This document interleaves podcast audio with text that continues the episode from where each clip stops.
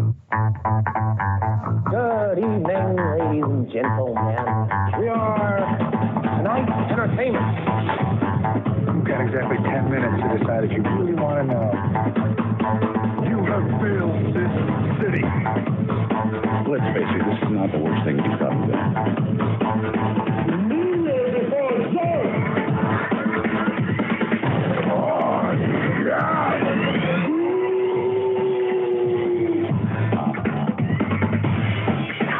Stories based on fiction. Ladies and gentlemen, welcome to another episode of In No Particular Order, the podcast where myself, Evan, the third host, and D-Mac discuss lists and things of that nature in the world of hip-hop culture and all and everything that it entails. How's it going tonight, D-Mac? Everything going good, man. Cold and sunny, man. How you doing? Not too bad. I know that before I called you, you said that you were going to pull up. So, what did you get? No, I got some of that beef Crown. Okay. Yeah, that's my new shit. Yeah, I can't do the dark liquor because I think you heard an episode of the podcast where I on the podcast network where I explained why I can't do the dark liquor, right? Yeah. Even though I don't have like Lady Hit Riffy, of course, because of how it affects me. I've sworn it off completely.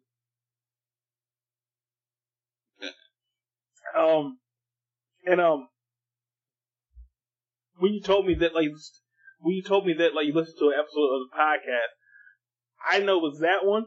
And then like when I was going on my walk, this is probably like a while ago when I actually like fuck with the one that you told me that you had listened to. I was like, oh shit, you heard this one? I would normally plug that episode, but which is damn funny, but I won't do it. But it's definitely an episode on the True Story Based on Fiction podcast network. But I say all that to say this. This is probably the first time in a long time that I've actually drank while podcasting. You can tell already that I'm drinking.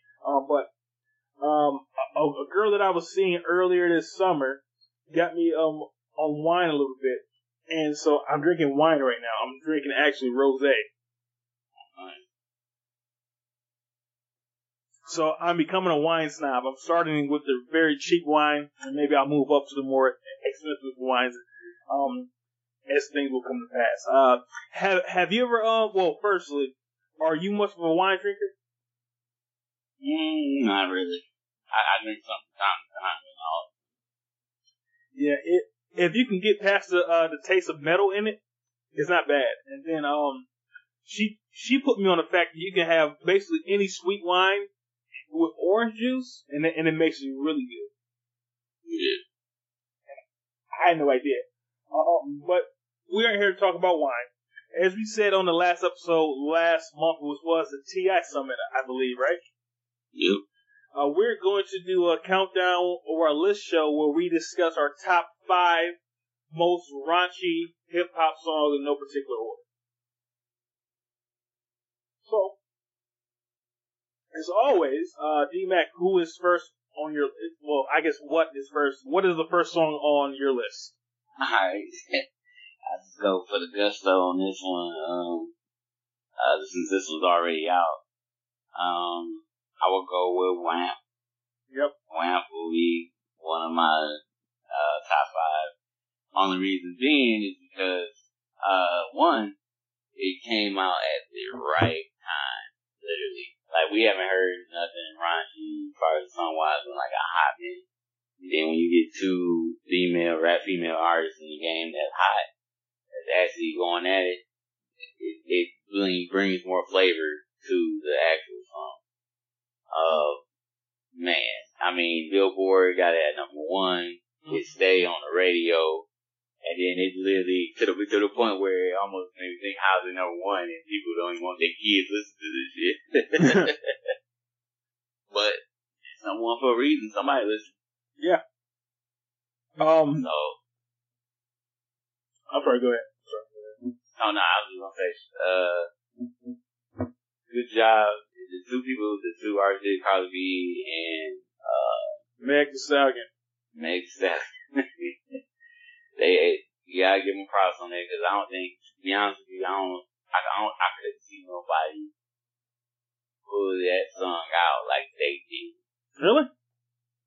Not right now, yeah. As of right now, no. Correct, yeah. I agree. The only two. Anybody else, if I would have tried to think about it, it probably wouldn't have been that great. But it's coming from them, it was that great. And then now people gotta I think it's funny, because a lot of people gotta re-releases to WAMP now. It's, like, WAMP, they got WAMP standing for, like, other things.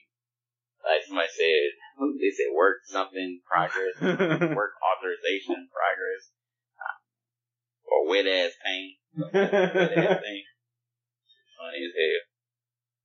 But nah, man, I mean, I give it to them ladies, man. That shit hitting. And I know if the club, I don't think no club is open, but the club was open. That's a hitter. Yeah. The strip club is open. That would be a hit. Dude. I don't know if strip club probably is open. Yeah, I follow some dancers on the gram, and like they're open. Yeah, so they be doing it with every buzzing wide open with mask on. Oh shit. WAMP is also on my list. But honestly, of all the songs that are on my list, and probably on yours too, honestly, it's probably the most lyrical song of the raunchy subgenre of hip hop. Cause there's some bars on that shit, bro.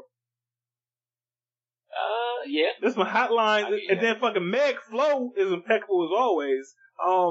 The songs does show that while Cardi B has better lines, punchlines and shit, Meg flow and Meg's overall performance is far superior to Cardi's. Yeah. She kind of mopped the floor with her low key, but Meg didn't have like a lot of hot punchlines though. But in terms of like lyrics and like her cadence, or as like Lil Uzi says, cadence, she killed it. Now, I do know that I changed what I was gonna say. My favorite line of the whole song, cause it made perfect sense, cause I thought about what their simile, the metaphor rather, like simile has to have like her ass in it. But when it said macaroni in a pot, that is an accurate sound. Is it? Yes. If you get some macaroni and you're putting the cheese in there and the butter and like you're stirring that shit up, now when you first put the dick in. No, I got that. Yeah. So that's why I took it in when it's a macaroni in the pot, like when you're first putting the cheese and getting everything all mixed up. Yeah, that makes sense. Cause that's just moist. That's clever. Yeah, that's clever and descriptive. It was simple but descriptive, bro. Like macaroni in the pot. I like it. Yeah, so that was on your list and on mine too, so I guess, remind me how we do that if we have the same song, because, this wine is kicking in, because I haven't eaten since, like, 9 o'clock this morning, so that's right why it's kicking in. I mean, I'll go over, my review of it, you go over yours, and after that, we'll go on to the next. Yeah, but who goes next, though? I guess. Oh, you go next. Oh, okay, me again? Alright, so for the rest of mine, I'm choosing to go in order from the oldest to the newest. And WAMP is obviously like newest song on there. So my first one is a song that came out when we were probably in the 6th grade or so. It's by a very popular rap conglomerate at that time who kind of came and went. And in retrospect, most of them were trash. But because it was so different, and it had a different sound than what we were used to at that time, it kind of took over the whole music and rap scene at the time.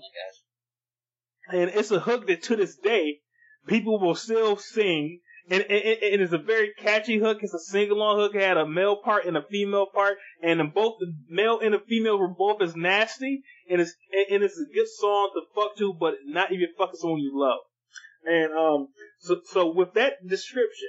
Oh, and this is like a D-list group from this major rap label. With all those guests, with all those points, can you guess what my song is?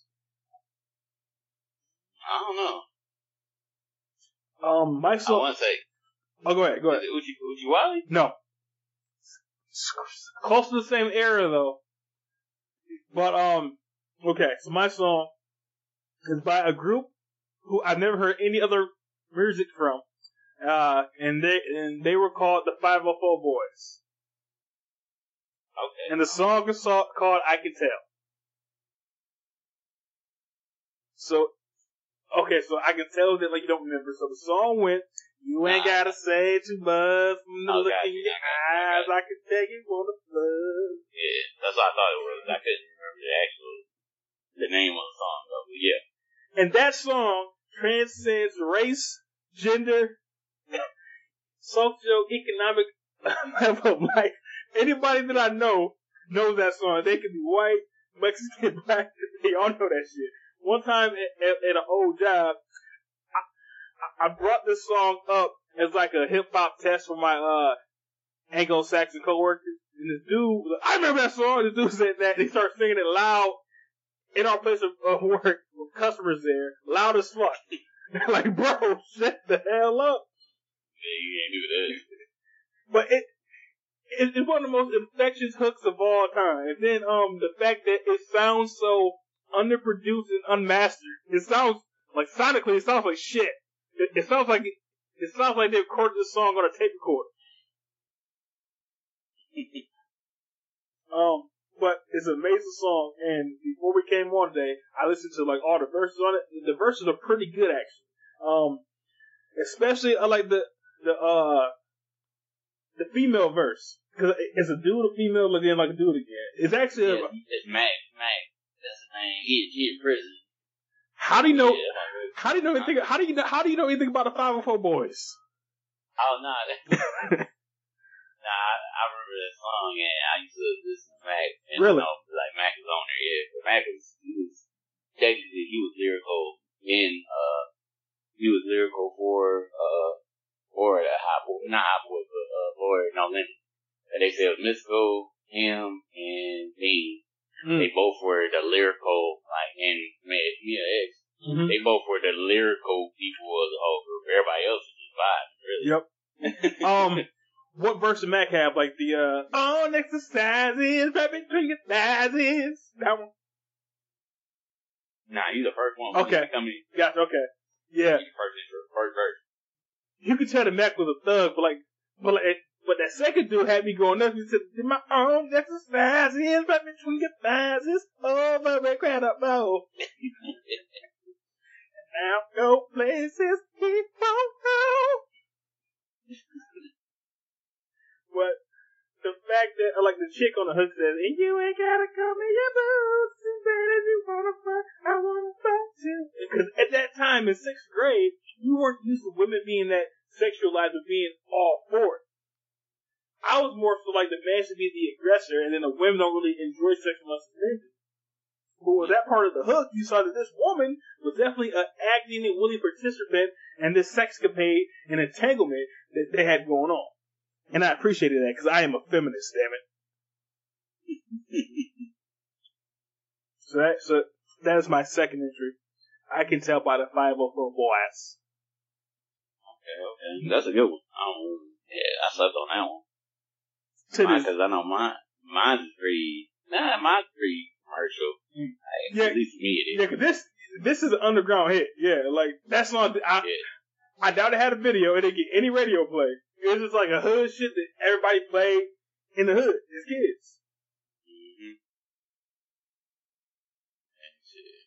All right. Well, my next one, I'm gonna go. This was on. Released on last night on BET. Uncut. Okay. One of them Uncut videos by Nelly. Tip Drill. Yeah. That was a classic to this day. I still play that. Like, I play that in the car like no tomorrow. And must be your ass an angel face. I need this shit for real. That shit was a cut, bro. I was like, ooh.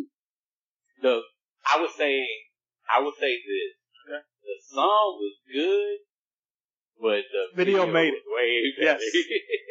I think we can all agree upon that. Cause the video was way better, man. Isn't that the infamous video where Nelly slides his credit card down the girl? Yeah, that's the one, yeah. And the stripper told him to do that, man. See, I allow people, and then they want to hate on him with the whole feminist group thing. Like, I'm gonna have to like highlight that for me. Yeah. The sun was so hot, everybody was digging it. Like, I think it was a senior year, yeah. Yeah. I remember, I think I was at the hotel. Okay. With Taisha. Mm-hmm. At the time. Mm-hmm. I kind of remember that. But anywho. I do remember when it came out, I seen the video for the first time. I was like, man, it's a hit. Because I've been hearing it around town. Yep. The video. Cool. But then Nelly ended up getting, flagged for him in the group. I think it was like email that Spellman or something like that. Talking about he had sexes, this and that and the third. And then don't nobody know behind the scenes what happened. Like, the video was filmed at a football player house, pro football player house. His wife is the one who was like, literally the director. I'll be honest with you, the director of the group. So she had the females out here saying, do this, do that, blah, blah, blah, blah.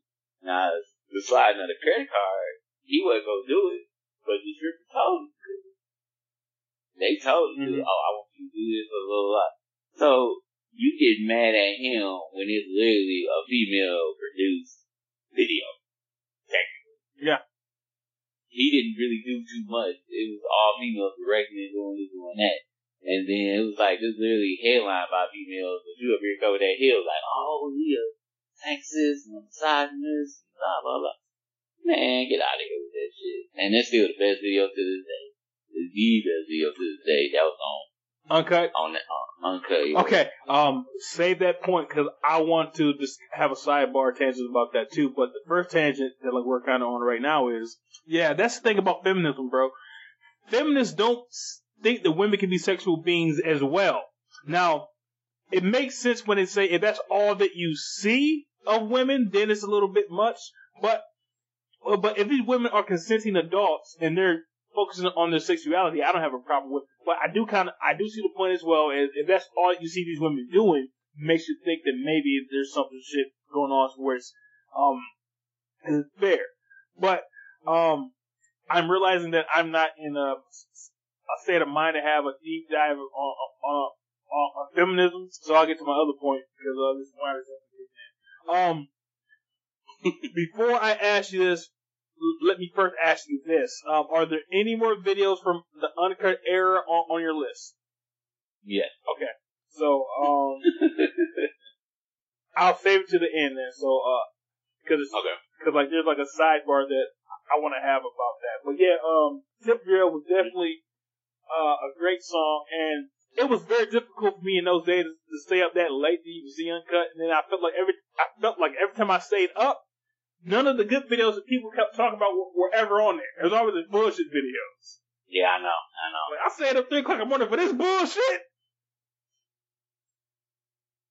I know, man. But it was cool to see the fact that these popular mainstream rappers were doing videos specifically for Uncut. Yeah. And then I know Nelly, he also said he was trying to, which I'll bring it up because I know another song that's from that on there. But I'll bring it up a little later. But Nelly was saying that how he was trying to get BET to bring Uncut back just to show that video because he said, him and somebody else who I will refer to later on was like the headline of that how would you say that series on BET? Yeah. Like, they was literally like, they like, There were three. Actually, there were four mainstream artists like that had videos on there, but one of them wasn't even like a raunchy song. Since I know this isn't on your list, I'll say it. It was one of the niggas for Bone Thugs.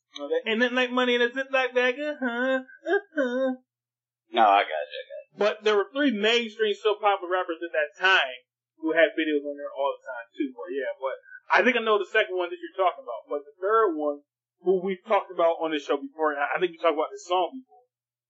Yeah. The only thing that I don't get is that tip drill is one of those words that means nothing. Mm-hmm. They never explain what a tip drill, the origin of a tip drill. Yes. And like, it's from the strip club again. Okay. I don't know if it's Atlanta or, it had to be Atlanta. It said soon as like a baller come in, like on the players club, the baller come in, they call it tip drill, because they about to get paid. So that's why they call it tip drill, like, oh shit, I'm about to get paid, and it's like, yo, tip drill. But then, but that would mean that the tip drill is like a fire drill, right? That's what it sounds like. Yeah, pretty much. Yep. But he flipped it and turned tip drill to the person that is doing it. Gotcha, okay. It's been 20 years that I've been wondering what that meant, and it just edified me. Okay, I think it might go again. So my next one, people in the audience, forgive my lazy research. This is, again, it's still in chronological order. But it is a song by, I think, okay, who? What was a group that Lil Jon signed? It was a Lil Scrappy and Crime Mob, right? Yeah. Okay. Crime Mob, the ones that had that "What It Is" hope. What's up? Can a nigga get in good? I think so. Oh yeah. Oh yeah. That bag squeaking. Yeah. Well, alright, let me look it up so much you know, in case people in the audience are younger and want to look these songs up, because most of these songs that we're bringing up now are pretty obscure or old, so no, these young kids out here don't know what the fuck we're talking about. It was Trillville. Trillville, yes, thank you. Trillville, yes. Yeah. Trillville, yes. Because that song was funny as fuck, and then, like, it's the only song that I think they can have that back squeak to where it's not annoying. But it was annoying at first. Honestly, but then it grows on you. Every other song that has that bad squeaking is horrendous, like fucking a Big Sean, Marvin and Chardonnay. That bad squeak was annoying as fuck. But yeah, that song was it's raunchy as fuck, obviously, because like, show us all how to really catch nut. Give me your number, and I call, and I follow that ass in the mall, in my mind. What it is, what's up? And then, I can't tell you any verses from that song, but that's the song, because that song is from an era when, it was mainly about having a beat and a hook. Well, I guess we're still in that era. But, the only thing that was really important on that song was the beat and the hook. Mm-hmm. Because I can't tell you any verses. I can't tell you how many verses it had. I don't know if the song even had verses. But I do know that hook, though. Yeah, I can't even tell either. That's the only thing I know, the hook. And really, that's all you need. Because the hook says it all.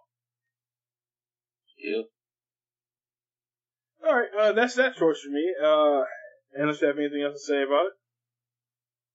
Yeah, I mean, I ain't got nothing else to say about it. I mean, you pretty much just caught it. It was just a hook that caught over to me. So, and then, you know, it's that say, oh, yeah. Who's that fake fucking Sleepy Brown ass nigga that song?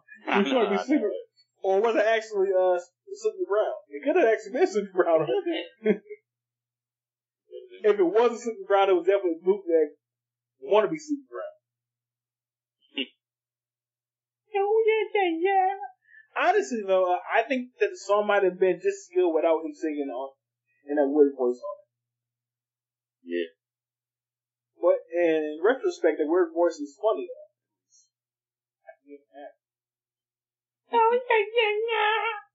Alright, what is next on your list, sir? Alright, next on my list, I'm gonna go for the other song that was on Cut called Be Poppin' by Ludacris. You mean Pussy Pop? Yes, sir. That was the one that song and Tip Drill. I remember seeing in the hotel room. And I literally stopped doing what I was doing. Just to watch her video. I know she probably was like, this nigga here. I know she was, but I really give a damn because that was my first time seeing the sun. Because, like you said, it won't stay up in the morning like that. It's like 3 o'clock in the morning. She was literally pussy popping. You'd rather watch the pussy popping video. Exactly. That's hilarious. It's funny, man. That's hilarious. But nah, though, that shit, I was out there, seeing now, I already liked the song. Yeah. I liked that whole album. That was on the second one? Yeah, Chicken and Beer, yep. Chicken and Beer was the third one. No, that was on Chicken and Beer. I think so. Yeah, that was on Chicken and Beer. Yeah, so that's the third one, because it was, back for the first time, it was, and then, Urban Legends, Underground Legends, and shit like his second one, and then it was Chicken and Beer. Yeah, I know. I can't think of it. I can't even think of the second one. Yeah, but yeah, when that mug came out, boy, because I actually liked that album, yep. But that song had stood out to me. It was just because what he said, I forgot how he phrased it, because his lyrics on there was just straight nasty. Yes. But, yes. Because he said, lip gloss traces. Yep. You're pierced in 11 places, something like that. And your lips downtown is made of familiar faces, like, what? And something like that. And it was just too funny, man. And it was like, yeah, count. That shit go hard, bro. Man, what happened to Ludacris, bro? Shit, he started acting. That's what happened. He went from Ludacris to fucking, Michael Eiley, fucking stunt double. Yeah, now that was definitely the best song of the Uncut era. Now let me ask you this, are there any more songs from Uncut on your list? No. The third one was 50 Cent, Disco Inferno. Oh yeah, that was. But yeah, that was. I feel like 50 was kind of trying to like ride that wave. He was. He was just trying to plug and play, yeah, like everybody else. Exactly. Because like yeah, fuck Nick Cannon in his video. Like Nick Cannon, bro. Fuck out of here. Yeah, for real. But of all those three mainstream videos, which one do you think is the best? I still think Tip Drill is the best. Do you? I would definitely say overall, Pussy Popping on the Handstand like is the best one. Because better song, of course, and while the video isn't as memorable as Nelly's, it still was on par. I mean, you still had strippers in it regardless. Yes. And because the lyrics of that song were so much better and more relatable, mainly due to the fact that I didn't know what a Tip Drill was until today. I was today years old when I found out what a Tip Drill was. I would give the edge to Luda.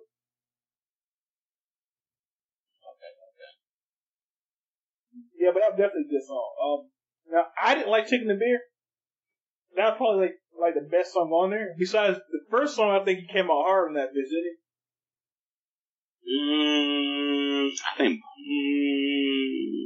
I liked all three. Well, no, I liked the four.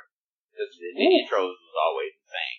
Yes. In a way. Yep, and I liked that. And it was almost kind of like a freestyle in a way. Yep. And that's what I liked about all four of them. The fifth one, I'm not sure about. He had one on it. I can't remember. Nah, because I ain't gonna lie, Luda was my favorite. He was my favorite hip hop artist next to, what's the name? He was going downhill in a way. DMX. Yeah. So he was like right next to Hand in Hand, so I was really kind of getting diluted just because he was coming up with some platinum albums and it's up hidden. And the thing I liked about him was he was smart, good marketing. He had put like insurance on his vocal cords. None of these dudes do that shit. Yeah. Put money on your vocal cords just in case, like let's just say your voice go deaf. I mean your voice go all the way out. You got a $20-30 million policy on it. Basically, you just kind of insuring yourself just in case some shit happens. You got that for him, even though you don't need it now. And then before you know it, he just started acting. And went from there, man. It was all the goddamn Fast and Furious shit. Yep. Right. Yeah. I think you pretty much said it all. And because of that, as I said earlier, I kind of had a difficult time thinking of songs put on his list because I couldn't think of any songs off the top of my head. But I'm going to take one of my songs out because it's not even a rap song, really. And I'm going to substitute it with also by Ludacris. That song has some lyrics, too. And then, again, it was him and Shawnna both come with their freak shit, going bar for bar. And it was amazing. And that song was, I think, like his first single, right? Yep. So that was a great intro to him as a rapper and as well as Shawnna. Because it was two basically unknown rappers, at least to us. They may have been known in like Atlanta, but in terms of us and Saginaw, first we had heard of either of those two. And it's not really a conventional single either, because it's a song you can barely play on the radio. Because it was pretty fucking raunchy, and like, it was nasty creep shit on both this shit. And then I think that's the song where he says, tag team, up the road! Mm-hmm. Yeah. That shit funny. Oh, man. Yeah, but him fucking sound like, let's keep from your heads and your toes, and I wanna move for the bed, and I wanna make so good, I don't wanna leave. No, what's your head to see? Yeah, they got a couple songs together. Even though they kind of separate from each other, you know, deal with certain folks bumping heads, all of a sudden y'all kind of break apart, but you know, come back together later. You know how that is. Yeah, she was supposed to be on that Battle of the Sexes album. Mm-hmm. It was supposed to be him and her. Yep. And I think that, as she tells it, he kicked her off the album. Mm-hmm. Which is a shame, because Shawnna, honestly, is slept on. Yeah, I know. Shawnna, because really, bro, when people think about the 90s and female MCs, they only bring up Queen Latifah, Lil Kim, and Foxy Brown, and Lauryn Hill. But we had some good fucking female MCs in the 90s, bro, because fucking Mia X. Yeah, I know. Gangsta Boo. Shit, yeah. I know what I'm saying. Folks don't be giving certain folks flowers. Like, me and X. I would name one I heard on here, but it's just the fact that I know a lot of people who know him. So, I know him just because of the fact that, because the Unladylike album, that's the one that was platinum. Yep. That shit was fire as hell. Fire. Gangsta Boo, Shawnna, Mia X. Who else was signed to Juicy J? The Chat. Yes. 90s had some fucking. I mean, really, any decade besides the 2010s, had good female rap. But the ones that kind of float to the top are the ones who can rap and are also very sexual and also, most importantly, are physically attractive. Because save Shawnna to some people. The rest of the women I named were not physically attractive. Yeah, you're right. But in terms of bars, fucking Mia X is probably, this might be a hot take, bro, but Mia X is probably the best rapper on No Limit. No, you're right. I feel the same way. same way. Which isn't saying a lot. Because yeah, all of it was trash. I know. Bro, one of these days in the future, we should do like a summit on No Limit. Because they were fucking terrible.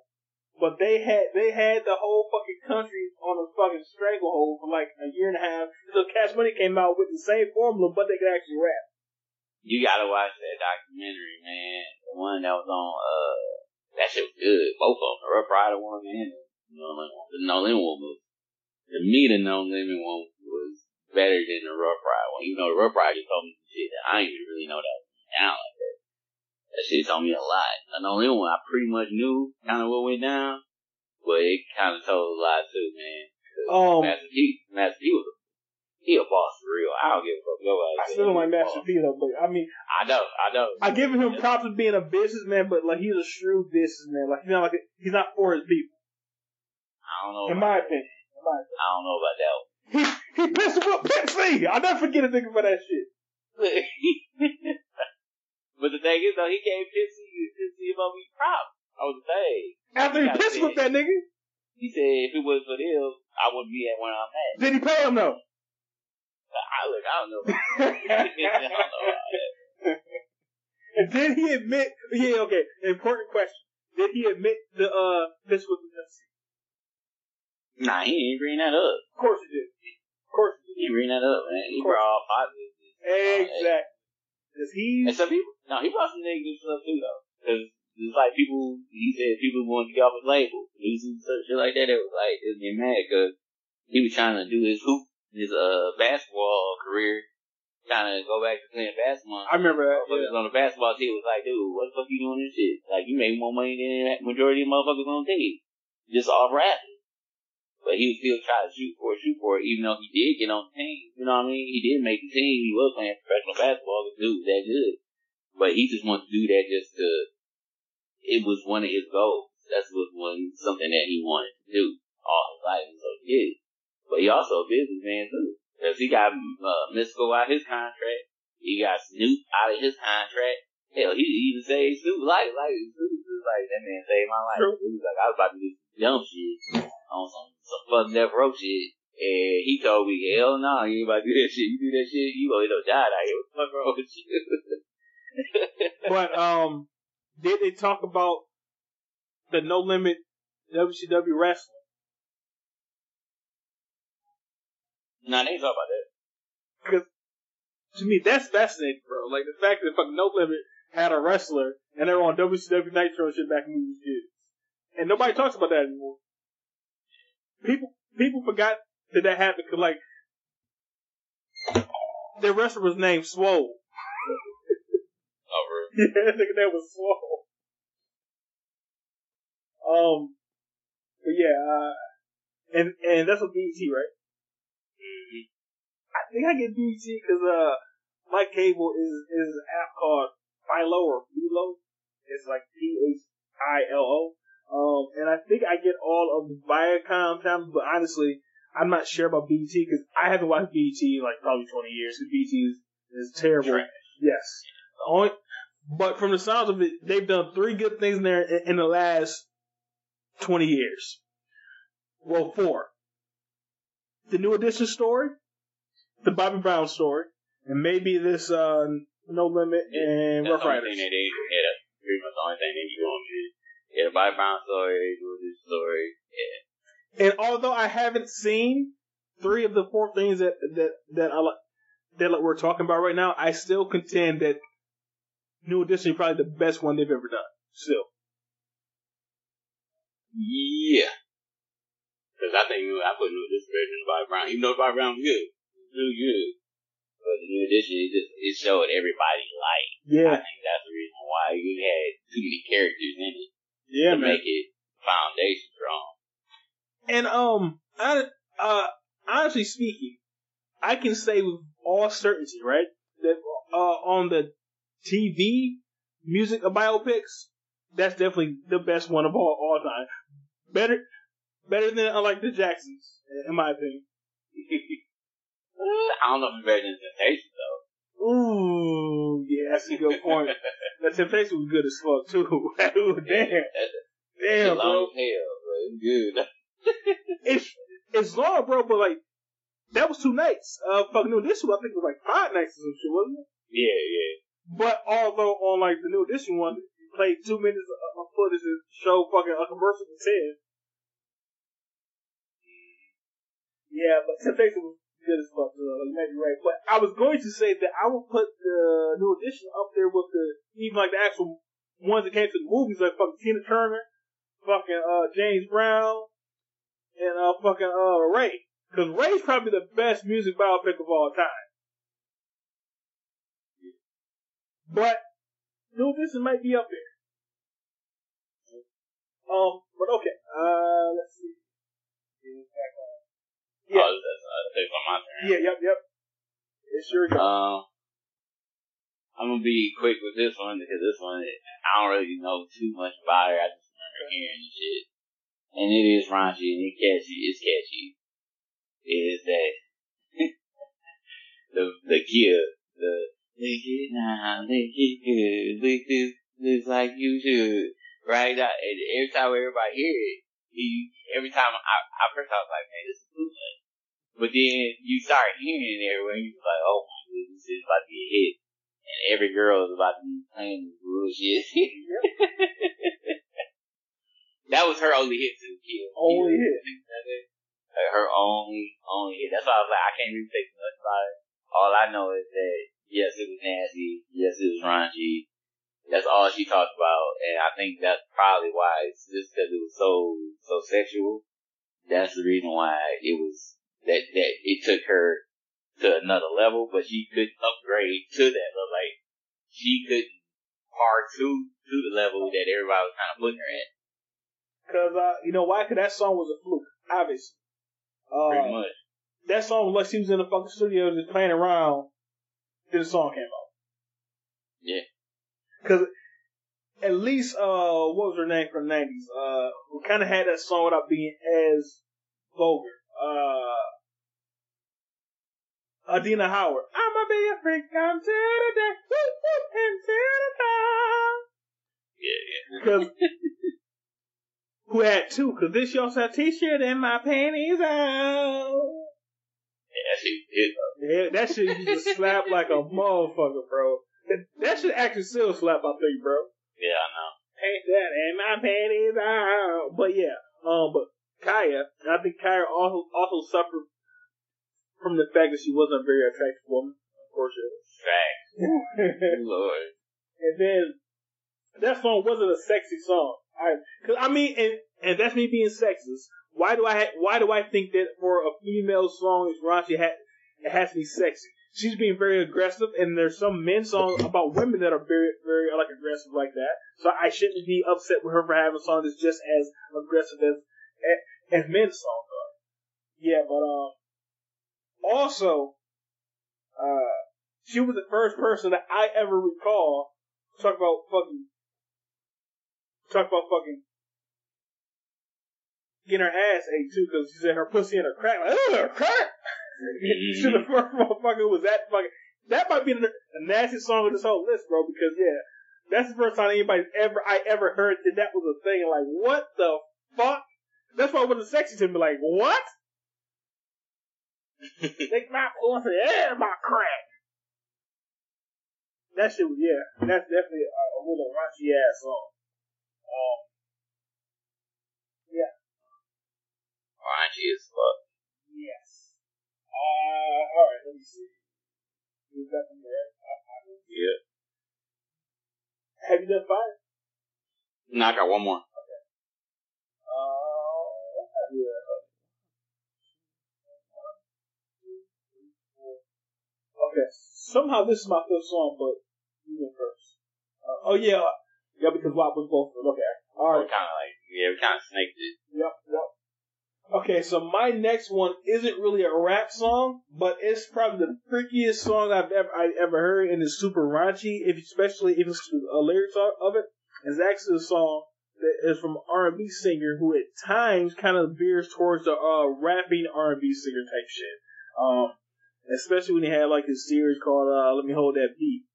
But it's a song by Trey Songz featuring 2 rappers, I believe, called Walls. You probably haven't heard this song before, right? high it go. The hook is like, you know your walls will remember me. You know your walls won't forget me. But as a matter of fact, yeah, I think I heard that. Yeah. Bro, that shit nasty as fuck. You listen to like the actual lyrics on it. He was like, I got my fingers in your pussy like a gun. And then he was like, she got a pussy on my lip like chapstick. and then he said, I beat that pussy like my grandma did bad kids. He probably the grandma in this shit, bro. I beat that pussy like my grandma did bad kids. That's anybody in the audience.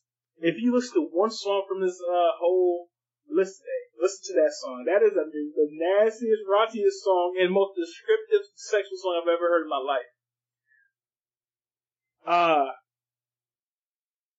And then he talks about spitting in the girl's mouth. He talks about I said.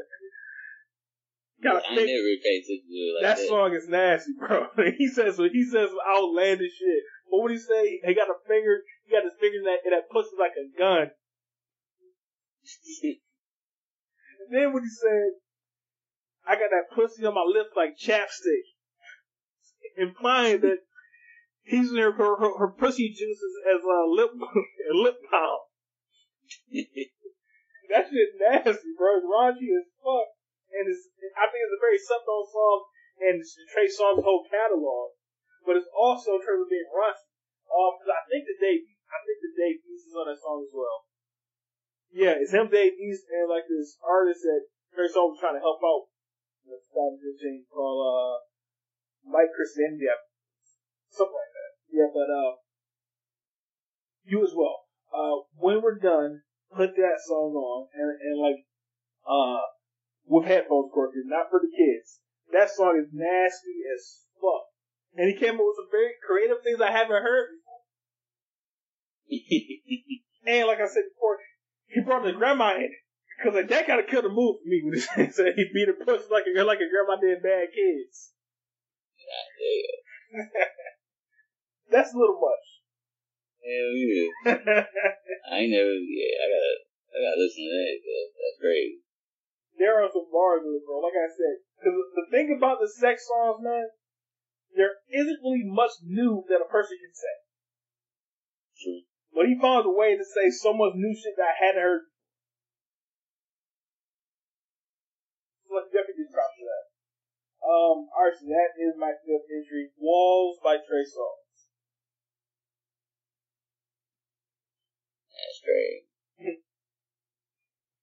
Alright, my next one, I'm gonna go deep. Even though there's a couple of them, but I'm gonna go deep with this one. It's old school. Because this is some person that my mom didn't want me to listen to something. Okay. And he came out with something back in the 80s, late 80s, called Pop That Pussy. And his name was Luke in the Trillville crew. Mm-hmm. Oh, yeah, Pop That Pussy. That shit was, and I understand why people was listening to yeah. If I listen to that shit now, I'm like, God damn. Like, that shit, like, woo. I don't even know if I play that. That's how hard it is. Yeah. But it was a wave to it, like, but back in Miami, that was the shit. Like, Miami a lot. Yep. Everybody was loving that shit in Miami. That's why I was like, and then it took wave and shocked the whole nation. But he had a whole bunch of songs, Limrani songs. They call them booty songs or whatever. But, yeah. Hey, give it to Luke, because then they end up sampling it later on the Pop. Pop, yep. And Luke got mad. Yeah, we got mad because what's his name didn't. He didn't pay him, or he didn't give him a shot or nothing. He was just like, I'm just gonna sample your shit. Which is hip hop. That's what hip hop is based off of. Hey, shit. So it's like, what the hell? And that's gonna go hard too. Yeah. Actually, yeah. This is one list that we can probably do like a repeat on because as we're having our conversation, I'm thinking of other songs that. Well, I think there's a myriad of songs that I could have brought up. Because, like, there's a lot. Yeah. Like, I just thought of some Nicki Minaj, and I thought of some Lil Kim song. Yep. Cause if there's any old heads, like the one Lil Kim song. Oh my bad, man. That y'all was doing Lil Kim song. I remember what's the name he was talking about. This is her first song, and it do go. The first verse goes, "I used to be scared of it. Now I don't listen to shit." I was like, "What the fuck?" Yeah. This shit's crazy, like, and like, honest. Yeah, that shit was hard. Everybody was like, damn, like, this girl was like, straight out. This was back in the 90s, and everybody was like, what the fuck? But Lil Kim was on a whole nother level. But a lot of that stuff was grown from Biggie, at least from looking at the, I don't say documentary, it technically was a documentary, but from the movie. Yeah. She never said that was, though, that's the joke. She never said, oh, he won't push me that way, because she was rapping too hard about, you know, killing niggas and doing this and that, and did some hard shit. Yeah. Instead of talking about some sexy stuff, and then she did talk about some sexy stuff and pretty much built on it. Yeah, I definitely think that if any old heads fuck with our show, and I think there are like a few, they'll say, oh, you missed this song and this song and this song, because there are a lot, yeah, because I forgot all about fucking 2 Live Crew. I forgot all about, like, the 90s shit, because, like I said, like, my only song from the 90s is pretty obscure. Because, honestly, I think that we've, I think that I've said this before on this show, I don't really particularly like 90s rap anyway. My rap shit starts, like, 2000s. Like, my real rap career starts with Jay-Z took over. So, like, it's, like, a lot of, like, there's not very many 90s rap albums that I've heard. Honestly, like, only 90s rap albums that I've heard were probably Eminem. Like, whole albums, I mean. Besides the fact that, this is something that I was gonna bring up at the top of the show. But, for the first time ever, I heard the first Biggie album. And that shit is still fucking goes. Oh, yeah. That shit goes in 2020. It's actually a great fucking album. And now I'm halfway through the second one, but like, that was double disc, right? It had like 30 songs on that one. And the so far, I bought it twice. Well, the first one? The second was double disc. Like, now, so far, the first one is way better than the second. Mm-hmm. Now, granted, I'm not done with the second one yet, but really, like, the only song on the second one that really held my attention was Notorious Thugs. But on the first one, like, every song on it was a slap. Yeah. That's why I like the first one and the second. Yeah. Besides maybe 2 or 3. And then, like, yeah. I would. It's probably one of the first albums, like, rap albums that was that fucking cinematic. Look at that first fucking opening track with, like, told, like, his whole life story and shit. That shit was cinematic as fuck, bro. Yeah. And that's the Puff influence. Like, people don't like Puff now anymore, but when Puff does his shit, he can do his shit when he wants to. Cause I guarantee you that all that shit was Puff. Like, it's a dope song with him, but let's put these skits in here and put these interviews, make it a whole fucking all a cohesive project. And like, yeah, like that. That first gig is an amazing album. So, okay, so that's what we're starting on. Mm-hmm. Okay. Yeah. Alright, so when we come back for this is something. When we come back for October, so if possible, we try to schedule like the Lil Wayne Summit again. But it definitely should be a summit month where we typically go back and forth now. Well, let me ask you this. If we don't do the Lil Wayne Summit with our first guest host on the show, should we do kind of like a summer wrap-up and news show? Or do you want to do like a summit again? No, we can do a summer wrap-up and news. Okay. Because there's definitely like a lot of shit. Because as we record this, there's been some very big news this week. Yeah. And what's the name? Get shot and all that. This shit crazy.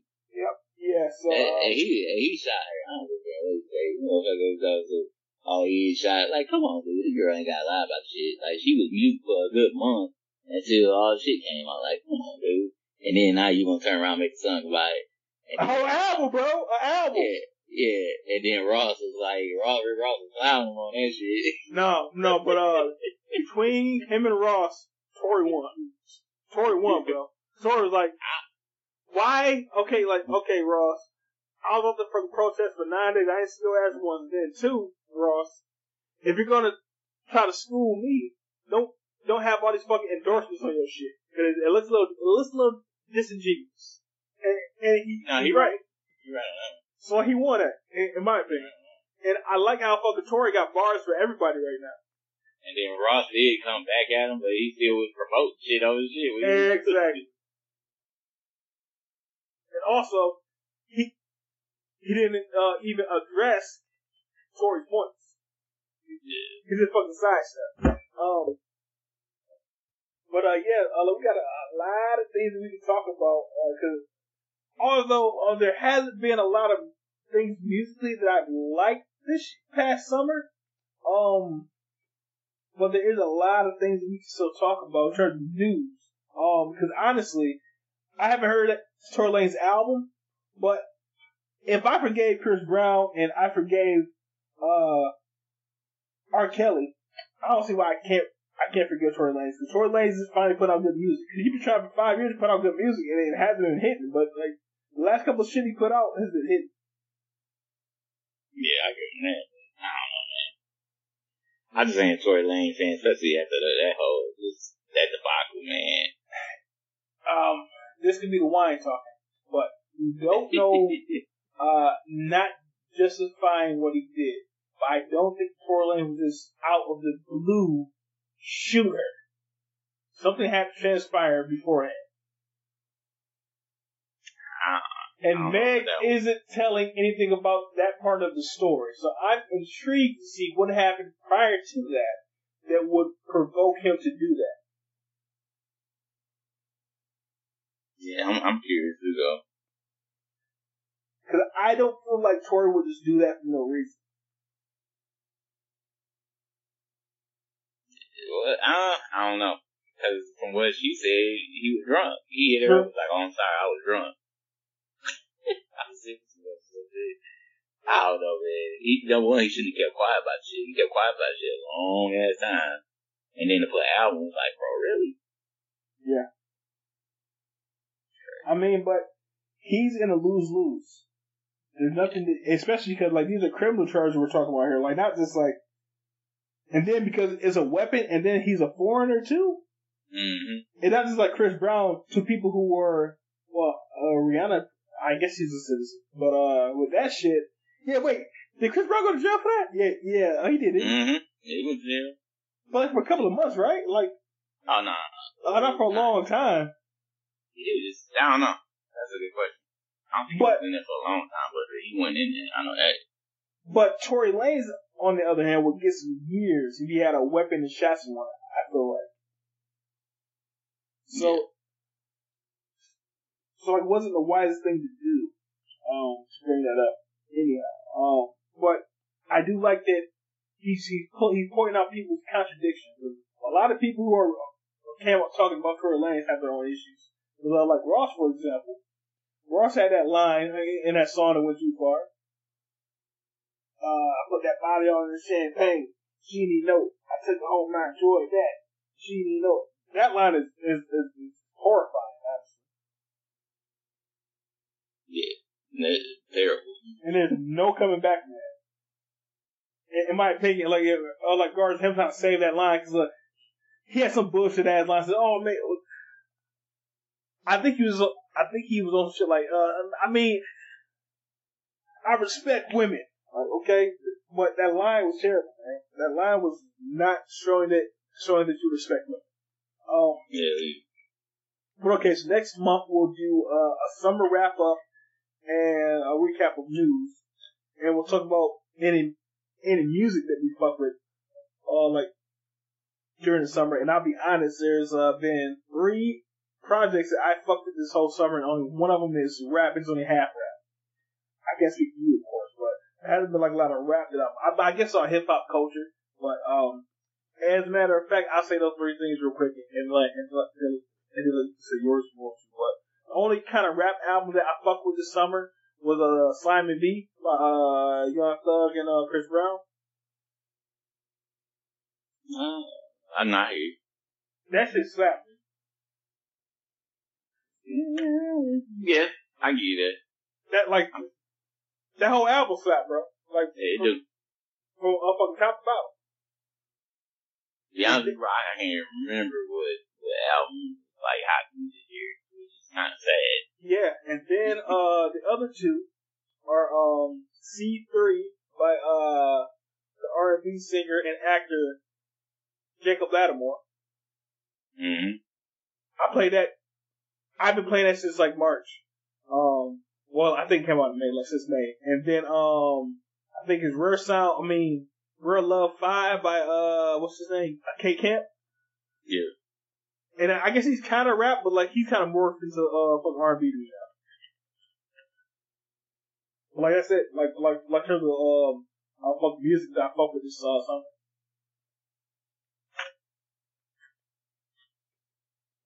Been short lived. I had to actually dig and look to see when I've been listening. I've been listening to a lot of old shit lately.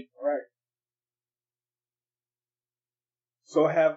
So has any album kind of been like stuck out to you? What do you mean, like old or new? New. That's what I'm saying. I couldn't tell you. Like, damn, nigga. No, I'm gonna glance at my playlist real quick. Right. If it ain't in my library or my iTunes library, I ain't really been.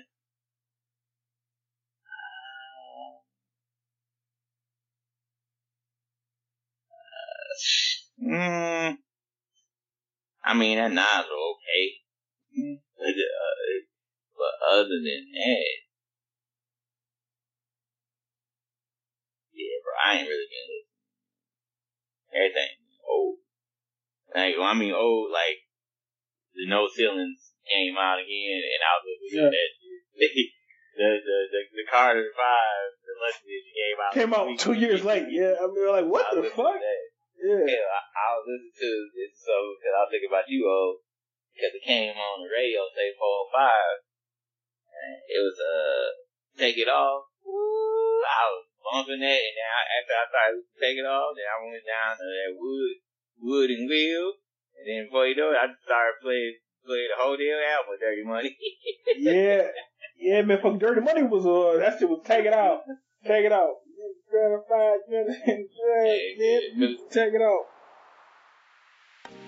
you took that thing, what do you say? If you took that thing, swap the pussy in my life. Tonight,